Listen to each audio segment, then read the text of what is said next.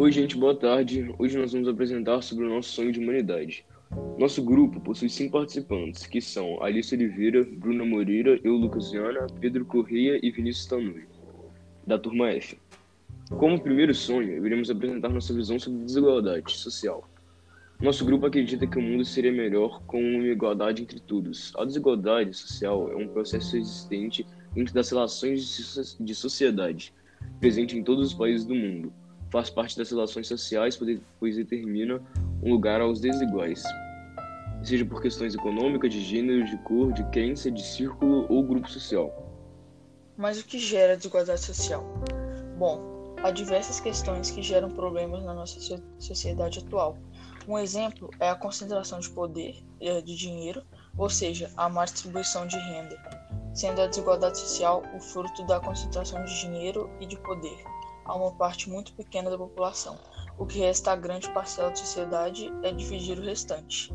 Outra questão associada à desigualdade social é a educação de baixa qualidade. Várias famílias não conseguem pagar por ensino qualificado falando de modo geral, inserem seus filhos em escolas públicas que não são tão boas quanto escolas particulares. Infelizmente, em diversos países, essa tão necessária educação de qualidade é algo muito restrito a uma pouca porcentagem da população. Um dos principais motivos dessa restrição é a pobreza, realidade presente em todo o mundo. Só aproximadamente 51,7 milhões de pessoas que se encontram no estado de pobreza, vivendo com cerca de apenas 200 reais mensais para pagar comidas, roupas, contas de luz e de água, aluguel e outras coisas. Com todos esses gastos e uma renda mensal tão baixa, as famílias acabam tendo que matricular seus filhos em escolas públicas, que na maioria das vezes não possuem um ensino qualificado. Além disso, a pobreza gera inúmeras outras consequências que podem ser observadas no mundo inteiro, como fome, doenças, pessoas sem abrigo, imigração, falta de educação de qualidade e muitas outras. Além disso, podemos criar outros fatores, como saúde. As pessoas com uma situação precária dependem exclusivamente do sistema público de saúde.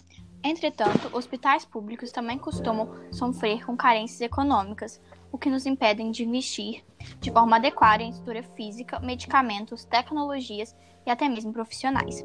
Desigualdade de gênero. Ainda hoje é comum que mulheres recebam um salário menor exercendo uma mesma função, pelo simples fato de serem mulheres. Esse dado não fica sozinho e é percebido em outros âmbitos ligados à ocupação de cargos superiores e de confiança, e até mesmo na liberdade e direitos equivalente aos dos homens.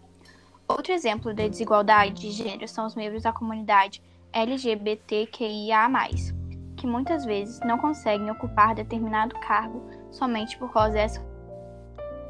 Ainda nesse sentido, podemos inclusive apresentar questões como homofobia e o não reconhecimento da união entre eles, que, mesmo sendo legalmente aceita, infelizmente não é vista dentro de, dentro de diversos grupos.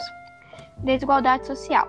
Além da relação econômica que separa as raças em muitos países, por exemplo no Brasil, como herança do período de escravidão, há também uma dificuldade de oportunidades, um fenômeno que acontece tanto nas oportunidades de emprego quanto nas representações midiáticas, como em filmes e programas de TV, nas quais a representatividade das raças e diversas da realidade ainda costuma acentuar esse preconceito.